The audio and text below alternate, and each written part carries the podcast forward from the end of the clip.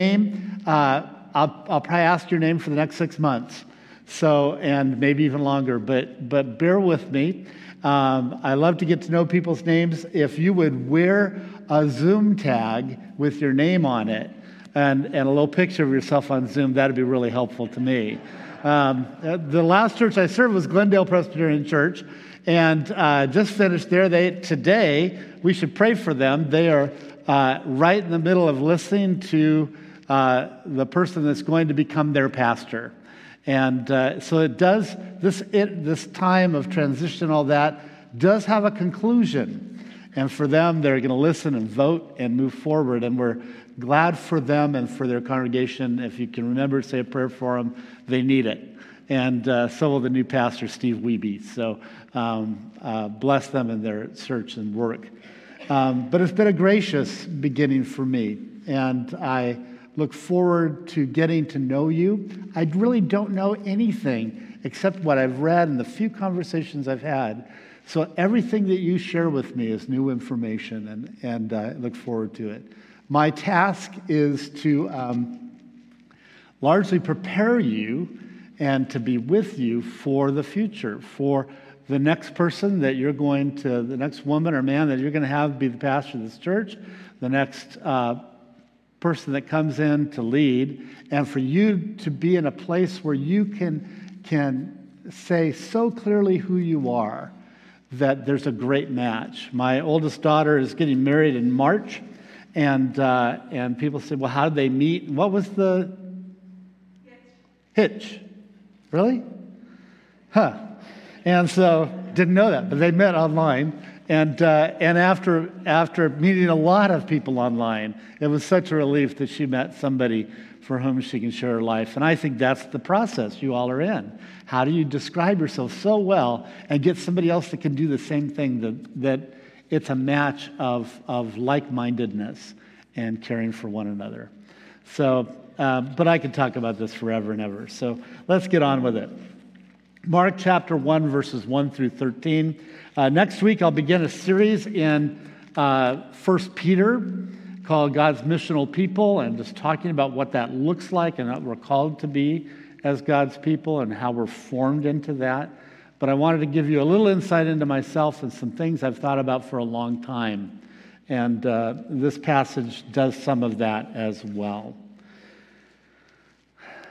The good news of Jesus Christ, the message, begins here following to the letter the scroll of the prophet Isaiah. Watch closely. I'm sending my preacher ahead of you. He'll make the road smooth for you, thunder in the desert. Prepare for God's arrival, make the road smooth and straight. John the Baptizer appeared in the wild preaching a baptism of life change that leads to the forgiveness of sins. People thronged to him from Judea and Jerusalem, and as they confessed their sins, were baptized by him in the Jordan River into a changed life. John wore a camel hair shirt, habit, tied at the waist with a leather belt. He ate locusts and wild field honey. Oh, yum. I get that and go, I'm so thankful I'm not John the Baptist. Um, and as he preached, he said this The real action comes next. The star in this drama, to whom I'm a mere stagehand, will change your life. I'm baptizing you here in the river, turning your old life in for a kingdom life. His baptism, a baptism, a holy baptism by the Holy Spirit, will change you from the inside out. At this time, Jesus from Nazareth in Galilee uh, came from Nazareth in Galilee and was baptized by John in, in the river. The moment he came out of the water, he saw the sky split open and God's Spirit, looking like a dove, come down to him, along with the Spirit of voice You are my Son, chosen and marked by my love, pride of my life. God's kingdom is here. At once, the same Spirit pushed Jesus out into the wilderness. For 40 days and nights, he was tested by Satan. Wild animals were his companions, and angels took care of him. And he writes says, This is God's wake up call. That the sun is blazing through the window. It's a new day. Wipe the sleep from your eyes. There's a new reality. That's what's happening in the Gospel of Mark. That's what he is announcing to the people of Israel. That's what he's announcing to, to anybody that will listen. This is a new day. And John the Baptist is the alarm clock. Wake up, be warned, you're going the wrong way. I just, it's my favorite moment in, uh, in Planes, Trains, and Automobiles, that movie with John Candy and, and Steve Martin. And, uh, and they're driving along, and you know, you know the scene. Um, for those of you who've never seen it, go home and you look up on ancient Netflix and it's in there. Um, but, but there's that moment, and they're driving late at night, and John Candy's falling asleep, and he switches to the wrong side of the freeway. There's just nobody on it, not many. And he gets to the other side of this. He wakes up, and there's a couple in a car on going the same direction they're going, but on the other side of the freeway, and says, You're going the wrong way. They keep shouting at them. And then John Candy turns to, to Steve Martin and goes, Well, how do they know which way we're going? And, uh, and then it gets crazy. They really have gone the wrong way. But John the Baptist saying, Be warned. You're going the wrong way. The way of the kingdom is totally different than what's been presented to your senses. The kingdom of God is different than what you naturally feel and think. And as humanity, we're going the wrong way. There's a new way forward, a new one to follow, a new reality to discover. You will, um, by the time I'm, I'm done with you all, you'll be sick and tired of listening to me talk about C.S. Lewis. Uh, but when I was uh, a student at Cal State Fullerton, um, I discovered Lewis. And uh, early on in my college life, and Lewis uh, uh, sparked my imagination as a Christian and uh, prolonged my Christian life at a time when, even at in my early, late teens and early 20s, I was already getting bored with it. And it seemed like it was uh, just not all that interesting.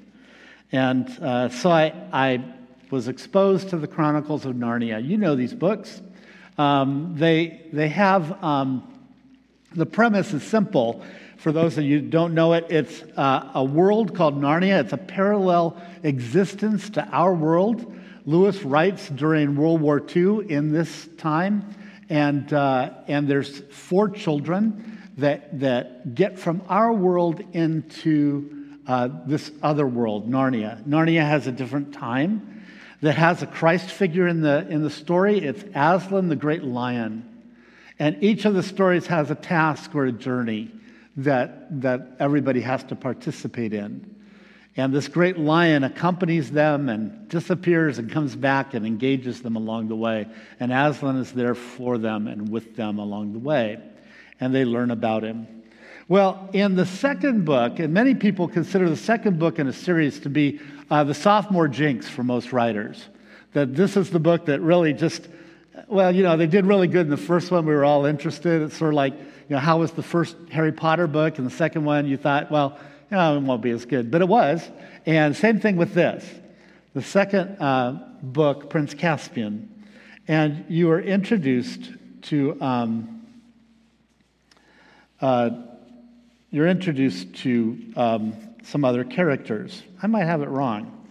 I, uh, yeah, I might be in the wrong spot. But, anyways, here, here's the story, regardless of which book it's in. Um, Puddleglum is a what a character that's a marshwiggle. Actually, I think it's the uh, a different book that I'm thinking of. And uh, but he gets into they get into Narnia and along with two children, and um, they meet up with a prince that they're there to to rescue and they're part of, um, and they get atta- um, abducted by the Emerald Queen of Underworld, and they're in this world underneath the surface of the world, an alternative world, you could say. And this is what happens. Puddleglum is, they're told that um, the sun, this lion, everything else that they believe is all made up. It's just a projection of something that they've valued, that they've brought into underworld. And the prince and the two children were being enchanted. And this is what happens in this scene. The prince, the two children, were standing with their heads hung down, their cheeks flushed, their eyes half closed, the strength all gone from them, the enchantment almost complete. But Puddleglum, desperately gathering all his strength, walked over to the fire. And then he did a very brave thing. He knew it wouldn't hurt him quite as much as it would hurt a human. A marshwiggle was sort of frog like with webbed feet. Yeah, strange character based after Lewis's gardener at his home. And, uh, but he did this very brave thing, and he knew it wouldn't hurt him quite as much. For his feet, which were bare, were webbed and hard and cold blooded like a duck. but he knew it would hurt him badly enough, and so it did. With his bare foot, he stamped on the fire, grinding a large part of it into ashes on the flat hearth. Three things happened at once. First, the sweet, heavy smell grew very much less. For though the whole fire had not been put out, a good bit of it had. And what remains smelled very largely of burnt marshwiggle, which is not at all very enchanting. This instantly made everyone's brain far clearer. This instantly, um, the prince and the children held up their heads again and opened their eyes. Secondly, the witch, in a loud, terrible voice, uttered utterly different from all the sweet tones she had been using up till now, called out, What are you doing? Dare to touch my fire again, mudfilth, and I'll turn the blood to fire inside your veins. Thirdly, the pain itself made Puddleglum's head for a moment perfectly clear, and he knew exactly what he really thought. There is nothing like a good shock of pain for dissolving certain kinds of magic. One word, ma'am, he said, coming back from the fire limping because of the pain. One word. All you've been saying is quite right. I shouldn't wonder. I'm a chap who always likes to know the worst and then put the best face on it. So I won't deny any of what you said, but there's one thing more to be said, even so. Suppose we have only dreamed or made up all those things trees and grass and sun and moon and stars and Aslan himself. Suppose we have. Then all I can say is that in that case, the made up things seem a good deal more important than the real ones. Suppose this black pit of a kingdom of yours is the only world. Well, it strikes me as a pretty poor one. And that's a funny thing when you come to think of it we're just babies making up a game, if you're right. But four babies playing a game can make a play world which, which licks your real world hollow. That's why I'm going to stand by the play world. I'm on Aslan's side, even if there's no Aslan. I'm going to live as like a Narnian as I can, even if there isn't any Narnia. So, thanking you kindly for our supper. If the, these two gentlemen and the young lady are ready, we're leaving your court at once and setting out in the dark to spend our lives looking for overworld. Not that our lives will be very long, I should think, but that's a small loss if the world's as dull a place as you say.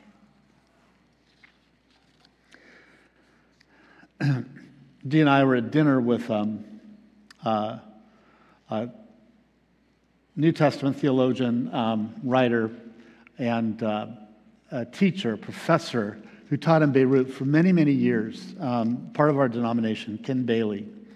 And we were talking about the experiences of people in other parts of the world, their experiences of God, and what seemed fantastical to our Western minds, what they were experiencing. And, and uh, he said this interesting phrase that has stuck with me from then on. He said, said for them, the ceiling of heaven is lower.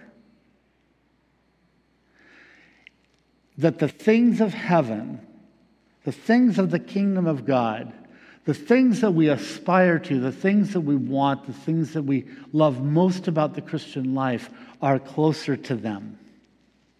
They have less of a barrier and they interact with it more directly than we do. The kingdom of God, the kingdom of heaven, the rule of Christ, John the Baptist is saying, is right here, right now. Him, this Jesus, this person. It's Jesus, the anointed one, the Messiah. And what does the Messiah do? He represents his people. What is true of the Messiah is true of you. Let me say it again. What's true of Jesus is true of you. That's a hard thing for us to swallow, isn't it? That means several, several different levels, right? That the things that Jesus cares about are intended to be the things you care about. Or if we really want to take this further, the things that Jesus cares about are the things you care about because you have been born anew into a new life in Jesus Christ. And now that life is merging and growing up inside you. What's true of Jesus? Well, we hear it in our text, don't we? Jesus is told, You are my beloved Son, with whom I am well pleased. Well, what's true of Jesus is true of Jesus' people. And this is how N.T. Wright translates this. He says, My dear, dear child, I'm delighted with you. And what Jesus does what God does in this is to look at you and me and say, My dear, dear child, I'm delighted in you. Not just those of you that know me, but all of my children everywhere. I'm delighted in you, even when you don't get it, even when you don't get me. God is delighted in what he has made. God's delighted in you. I think it's interesting. It happens in Jesus' ministry before Jesus does anything for God to be delighted about. It's not performance art. The Christian faith has nothing to do with that. It will lead to action, but we don't get more God because we do what he says. We get God because God gives God's self to us. It's sometimes impossible, especially to people who have never had this kind of support from earthly parents, but it's true. God looks at us and says, You are my dear, dear children. I'm delighted with you. And the ceiling of heaven is lowered to touch us, each of us. Listen to Tom Wright. A good deal of Christian faith is a matter of learning to live by this different reality, even when we can't see it. Sometimes at decisive and climactic moments, the curtain is drawn back and we see or hear what's really going on. But most of the time, we walk by faith, not by sight. One of the things Mark is trying to say to us in the way he's written this gospel is that when we look at the whole life of Jesus, that's how we are to understand it. Look at this story, he says. Look at his life and learn to see and hear it in it, the heavenly vision, the heavenly voice. So, what's true of Jesus is true of God's people. It's not a gradual shift, it's an earthquake.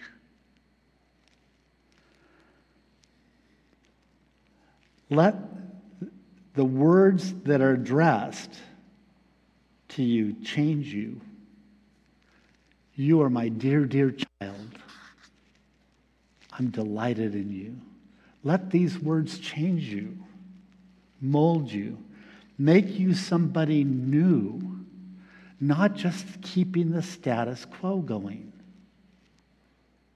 It's not just getting through life. We're called to have an abundant life. And that means to be changed radically into kingdom people. Discover in this story the, nor- the normally hidden heavenly dimension of God's world.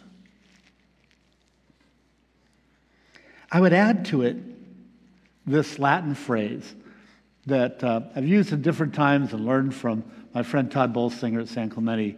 Uh, we used it for capital campaigns. Um, I, I would like to remove it from that context in the past.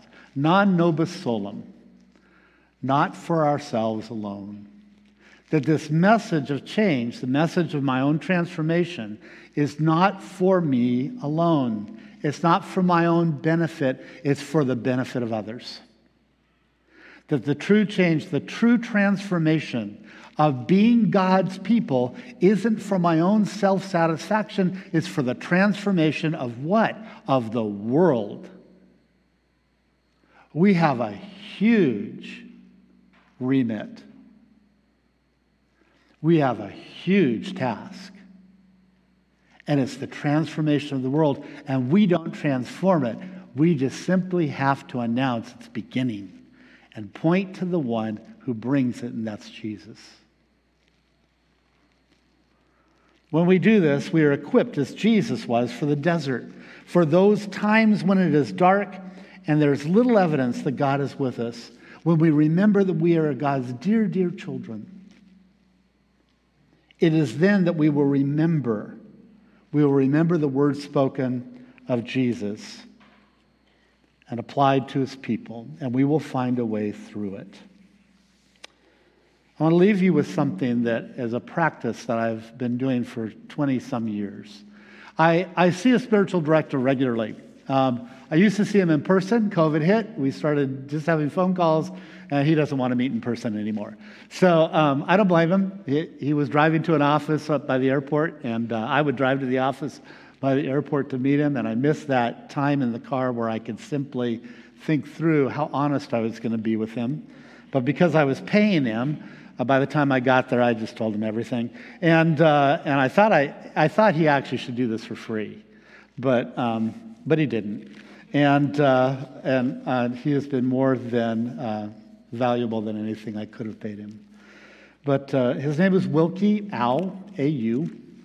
He is um, a former Jesuit priest. And if you happen to come across his books, he publishes with Paulist Press, and I would recommend any of his books. Probably my favorite is the. Um, um, uh, uh, he's got one just recently on shame that he and his wife wrote. Um, many different uh, books that are about the heart and the heart of living, and so it, really a helpful person, Wilkie Au. But um, he gave me something to do in prayer uh, some years ago called the Jordan Prayer. And it comes from this text.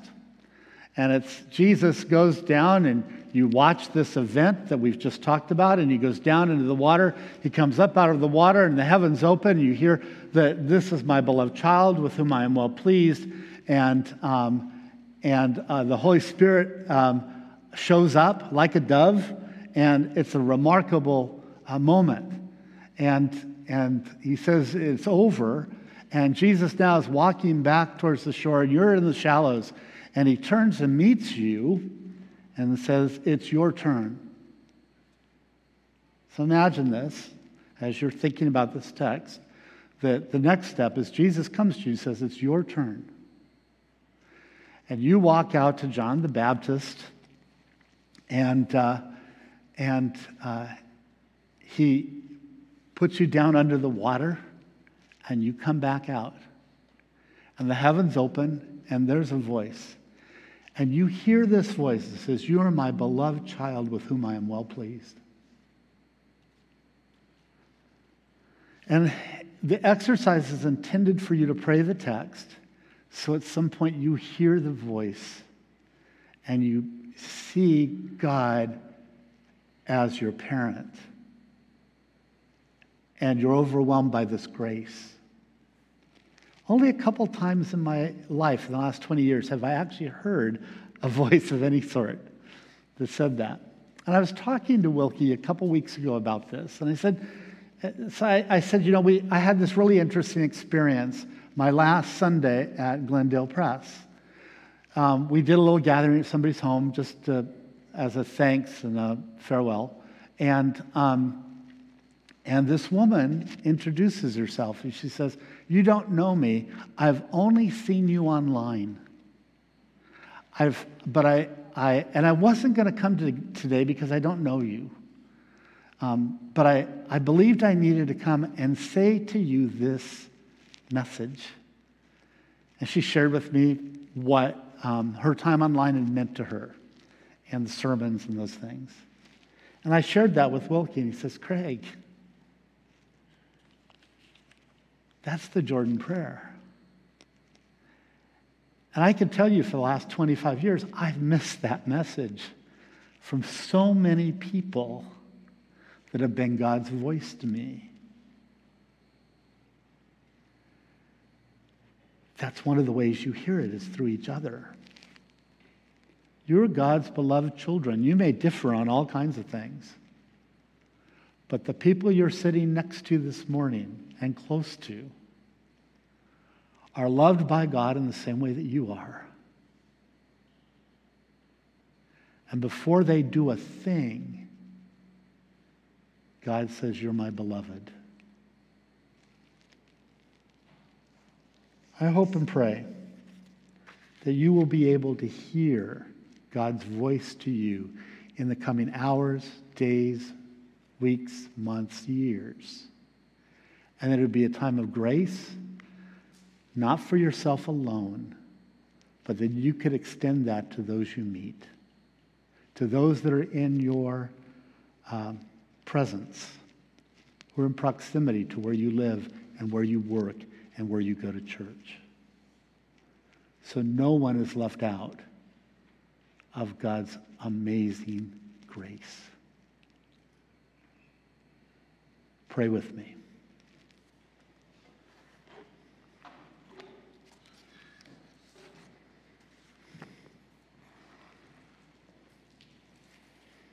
God, I'm always amazed how much I need to hear that I'm beloved. I know it in my head. I've known it for 50 years. I've had people preach it to me, teach it to me, show it to me. And I walk around most of the time ignorant. And as a result, I'm almost no good to anybody around me. Because if I don't believe it for myself, how can I believe it for you? and for those you put in my path.